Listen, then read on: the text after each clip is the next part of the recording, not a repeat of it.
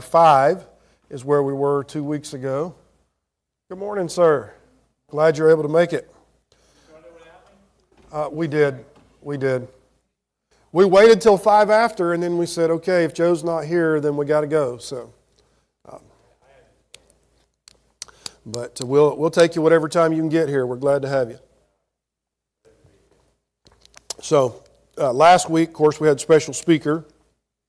Two weeks ago, we, did, we looked at the uh, beginning of James chapter 5, and I titled it Patience or When Facing Injustice. The basic you know, thesis there in verses 1 through 6 is that there were some that were in power and that they were uh, disobeying God's law. They were mistreating those that they had hired. They withheld wages.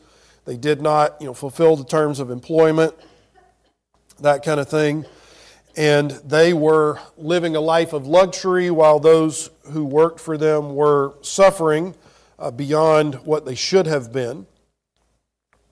And that kind of rolls right into uh, the thought of in verses 7, 8, 9, and 10. But the exhortation now is for patience. Uh, if you remember in James chapter 1, the book started out with that. It was counted all joy when you fall into divers temptations, knowing that the trying of your faith worketh what? Patience. Okay, so that's kind of been a recurring theme uh, throughout the book of James.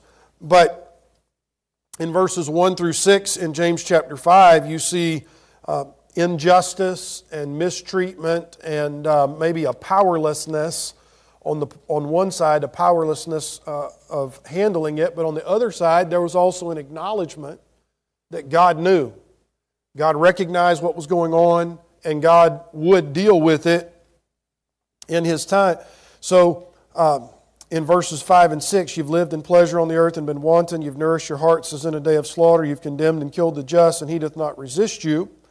Verse 7 Be patient, therefore, brethren, unto the coming of the Lord. The exhortation in the face of injustice is to be patient for the Lord to intervene. Now, we know that's the right answer, don't we? Is that an easy thing to do? No. I mean, it's not an easy thing to do when you're waiting in line. You know, somebody can't you know, figure out you know, you want to jump up there and fix it for them so the line moves along, or you know, find another line. And uh, but we know the right answer is to wait on the Lord and let Him handle it. But that doesn't always you know make it easy. But the exhortation here, in for the first few, and also in the next section, which covers verses seven through eleven, is to be patient. Be ye patient, therefore, brethren, unto the coming of the Lord. Now it's interesting uh, that this particular word here is a slightly different word from uh, you know, James chapter 1.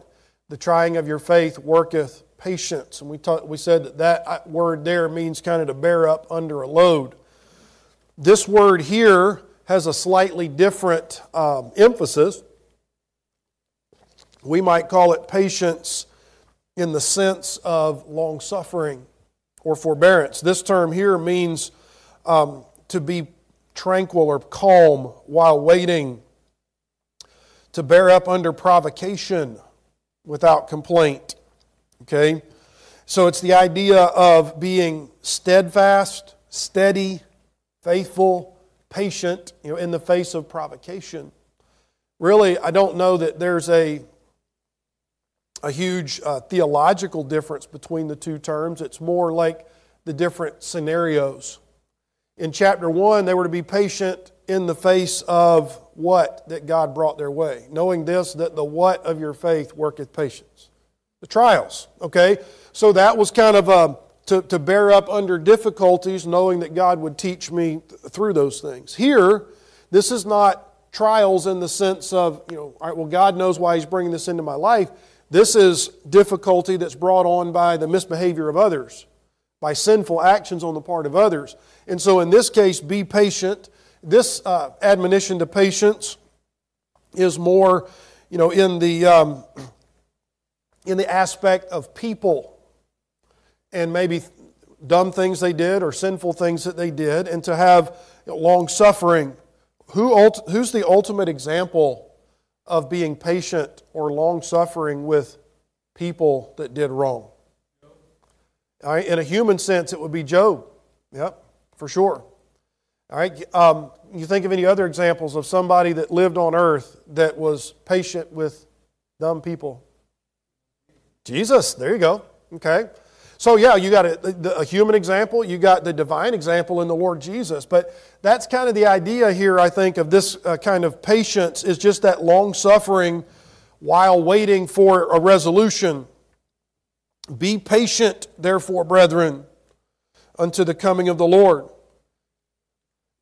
You ever um, seen videos of uh, an older, you know, kind of calmed down animal? Maybe it's a, a cow or a horse and, you know, and there's a, a young one that's flitting around and kind of nudging or bumping or, you know, trying to get things riled up, and they just kind of like,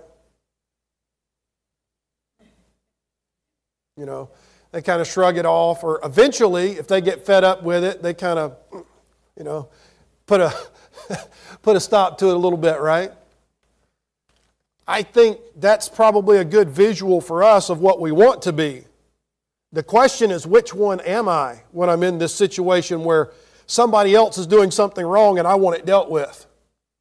Am I more like the one that's agitated and stirring, or am I the, more the one that can just be calm and steady and it'll be okay, you know, it'll, this too shall pass kind of thing? I'm afraid I want to be one, and I tend to be more like the other a lot of times. But here the admonition is just to be calm, to be steady, and in order to do that, there must be a trust faith, trust, confidence, however you want to say it. You know, it, either I, I just have a very um, blase, fatalistic look on life. Well, can't change it. Que sera, sera. So why get mad about it? Either I have that aspect on life or this kind of patience to just put up with it and wait for God to deal with it requires faith. Isn't that another major theme of the book of James is faith? And faith versus works and that kind of thing. But to have this kind of patience means that I have to have a faith that God is in control. It means I have to have a faith that God will deal with it. And, you know, I have to trust His timing. Be patient, therefore, brethren, unto the coming of the Lord. When is the coming of the Lord? Yes. I don't know. You don't know. Whoever else has put a date on it, they don't know either. Okay, if you want to get really, really close, you can see John Stevens afterwards. He has a pretty good guess. But no, I'm just picking with him. But, um, you know, we don't know. But what has the historic teaching of New Testament Christianity been towards the coming of the Lord? Has it been that, okay, well, it's X number of years and then it happens. Now, there's always been an anticipation. The, the way that the New Testament is written, it seems as though the apostles fully expected the Lord could return in their lifetime, right? And it was always written with a sense of anticipation. And as such, be patient, therefore, brethren, under the coming of the Lord. There's always a sense of anticipation, but also there's an acknowledgement that it's in God's timing not my own. Behold, then we have an example. Behold, the husbandman waiteth for the precious fruit of the earth. Now, that is kind of a, what you'd call a known or a common example. The husbandman, the root word there is related to our word for agriculture. You know, the farmer. That's what that is. Okay? The farmer waits for the precious fruit of the earth and hath long patience for it. Okay? Now, those of you that have, you know, whether grown up on a farm, done your gardening, that kind of thing, you understand what that means. This time of year, for those that have the itch, the plans start to bubble, right? Mrs. Stevens, I was talking to my brother Stevens yesterday, and um, you know, Mrs. Stevens has always loved gardening, and you know, always wanted to do that. And so when they had some land here that they could do that, she was very excited about it. You know, March, February and March and April is always a time of hope. June is a time of reality. Oh, I don't think I'm going to do this again next year. Then next February, I think I'm going to do it one more time. You know, but there's, there's at the beginning there's a sense of anticipation. Now maybe you're not a vegetable garden person, maybe you like flowers or you know whatever, but you understand there's there's an expectation. But if you've done this more than once, you also understand the process. You prepare the ground and you fertilize and you plant the seed and here it says you know, the husbandman waits for the early and latter rain. As I understand it, in the land of Israel, there were two primary rainy seasons. A few weeks ago, when I uh, communicated with Jed, he said they were getting ready to go into the rainy season there in Brazil. And so this time of year is not really ideal for him to take his plane out to the tribes where he ministers because it's all dirt landing strips. And so the conditions aren't there to land and take off and that kind of thing. But, and while we don't necessarily have rainy seasons per se, you know, we kind of know which times of the year we get a little more rain than others or know it's unusual. Uh, this past year, it was uh, incredible dichotomy, wasn't it, in 2023? April, May, June, the rain was steady, consistent, you know, mow the grass about every three days kind of thing, you know, and, and then it seemed like about July the 4th, it went and, you know, July, August, September, up to about the middle of October, I think we had one inch of rain over three months.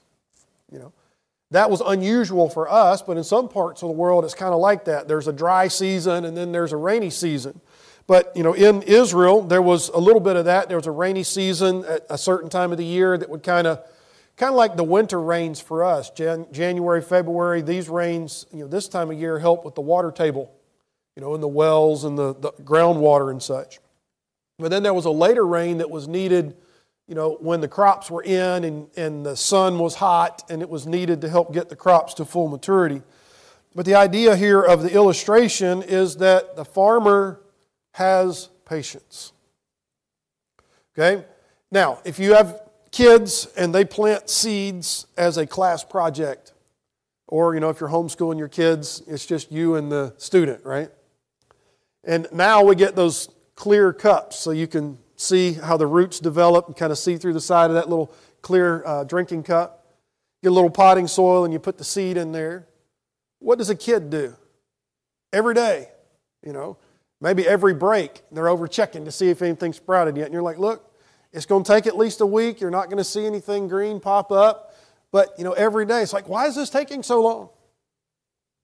Well, with the benefit of some experience, it's going to take a while and then something pops up and it's like, can we eat it? no, no, no. no. You know, if this is a bean, it's going to be a long time before anything is produced that could be eaten. We understand that, right? And that's the illustration that was used uh, under the inspiration of the Spirit of God for us in waiting for God to deal with our circumstances. While we understand it with a garden, we have to uh, remind ourselves, force ourselves, teach ourselves to have the same kind of outlook sometimes. God will deal with it in His timing, but it may not be as rapidly as I would like. You know, I, we're more like that kid. All right, it's been three days. Why hasn't anything popped up yet? An illustration is the farmer. The husbandman waited for the precious fruit of the earth and hath long patience for it until he received the early and latter rain. That term, long patience, is the same you know, related to the same uh, term there the idea of long suffering, to wait a long time, to endure, to be patient. Okay? So you have the illustration in verse 7, and then you have the application in verse number 8. Be ye also patient. You know anybody that has that as their life verse? Probably not. Why? Because that's more of a rebuke than an encouragement to most of us, right? But that is, that is the command part of it. You have, uh, in verse 7, you have a command, be patient, and then an illustration, but then you have the application again in a command in verse 8 Be ye also patient. All right, just make up your mind to be long suffering, to wait, to have that calm endurance to be the one that just calmly waits it out instead of to be, you know, the animated, you know, Tasmanian devil of activity and I'm going to make sure something gets done. How do we do that? Verse 8 goes on. Be also patient, establish your hearts. Okay? Establish your hearts. That's not exactly the way we would say it, but if you put an E on the front of that word, it's how we would say it. Establish. Okay? The word establish there means to set firmly in place. Okay? You ever um, tried to put up a fence? First thing you got to do is get posts. Well, you don't necessarily have to do it that way, but if you want a good fence, that's probably where you should start. Start with the posts and get them established. Um, any of you ever you know, tried to put a basketball goal up? You know, for I mean, now with the portable goals, it's a little more uh, user friendly. But I remember years ago, I wanted a basketball goal, and we finally got one. And um, you know, the, the process wasn't at all what I expected. You know, we went out there and dug a hole right next to the driveway and, you know, had the, whatever it is, four inch metal pipe or, you know, six inch, whatever it is. Dug a hole and, you know, put the concrete in, put the pipe in. I'm like, all right, look, uh-uh. Dad says, don't you touch this. You want a basketball goal? Don't you touch this. You know, it got it all, you know, leveled and, and um, positioned where it needed to be. And then what had to happen? I had to wait. I mean, I'm like, what, 10 years old? 12? I mean, all right, it's been five minutes. Let's put the, back, let's put the backboard on it and let's shoot some, you know. No. I think, we, I think we had to let that thing cure an entire week.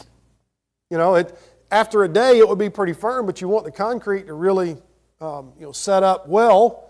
You got to leave it alone for several days and just let it get established. That is the, uh, the idea here. Um, be patient. How do I do that? Establish my heart to allow it to be firmly supported and fixed.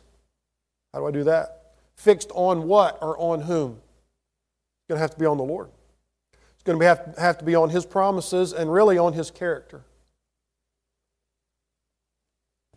You know, a kid hopefully would trust if um, you know if they go to mom and dad and, and uh, bring a situation, and mom says, okay, I'll take care of it.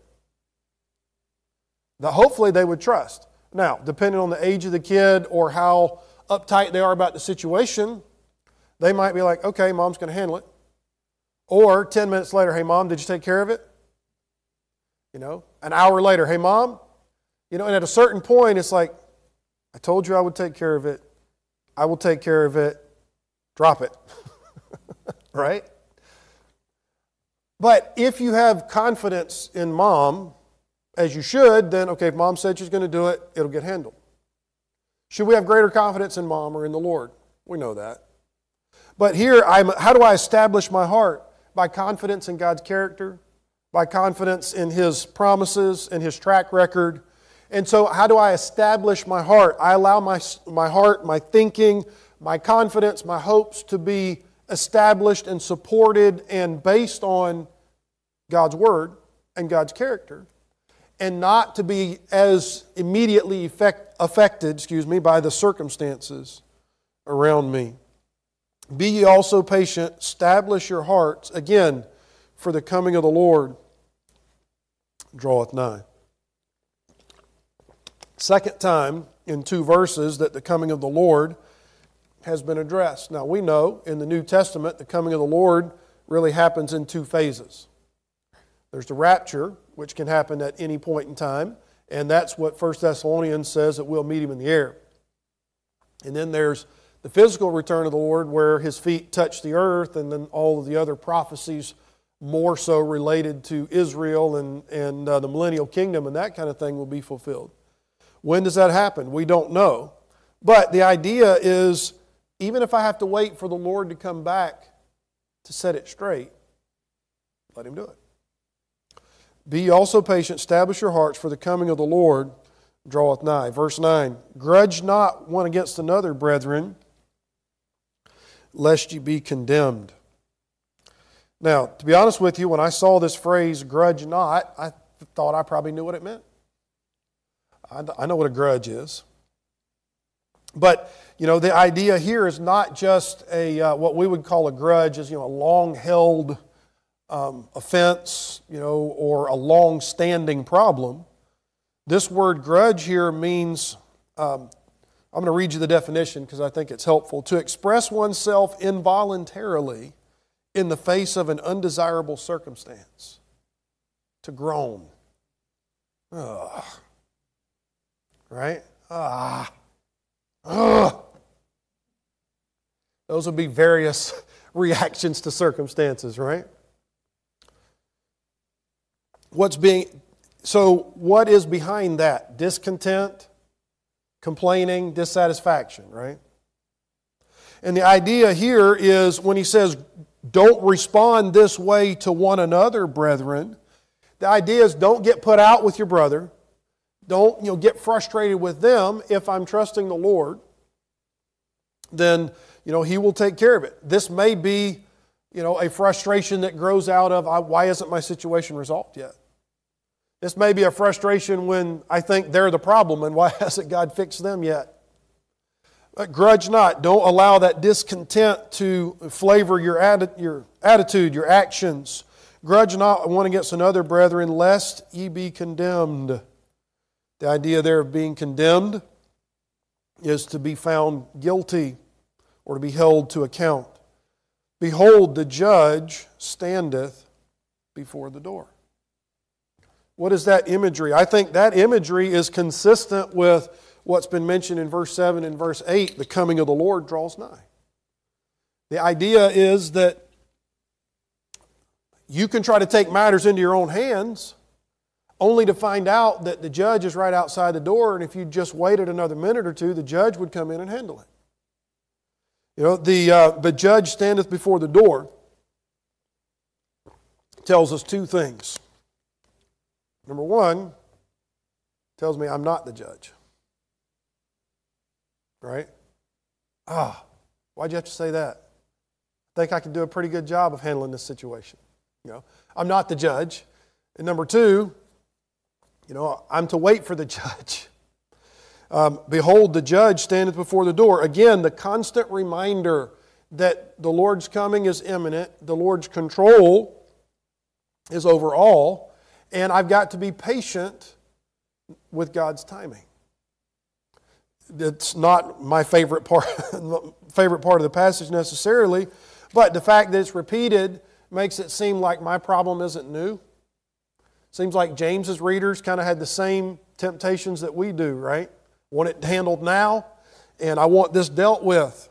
Okay? I mean, I know most of you, you know, reasonably well in this room and I won't start calling names, but I know for a fact that there's many of you here that if there's something wrong, you want it fixed, and you want it fixed now.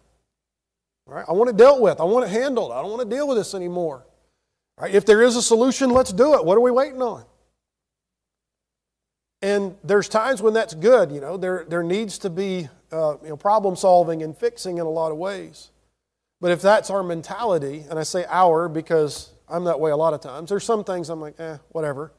But you know, more often than not, I'm like, I'm not going to put up with this. Fix it. You know, let's get it right. Let's do it. But when we have that mentality, we need the threefold reminder like this: coming of the Lord draweth nigh. The coming of the Lord draweth nigh. The judge standeth before the door. I want it fixed now, and that's not always God's timing. God's timing is uh, in in His knowledge and not always in ours. And then you have another illustration that's given in verse number 10. Take my brethren, the prophets, who have spoken in the name of the Lord, for an example of suffering affliction and of patience. So, again, in James chapter 1, it, the patience was in the face of trials.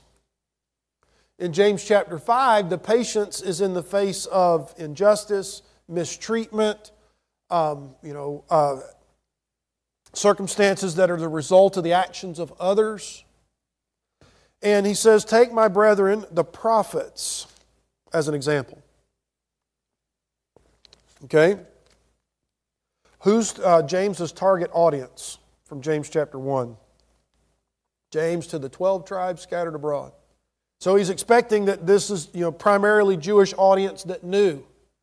But can you think of any example of a prophet that faced uh, resistance or opposition.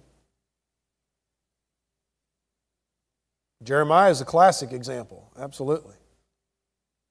All right.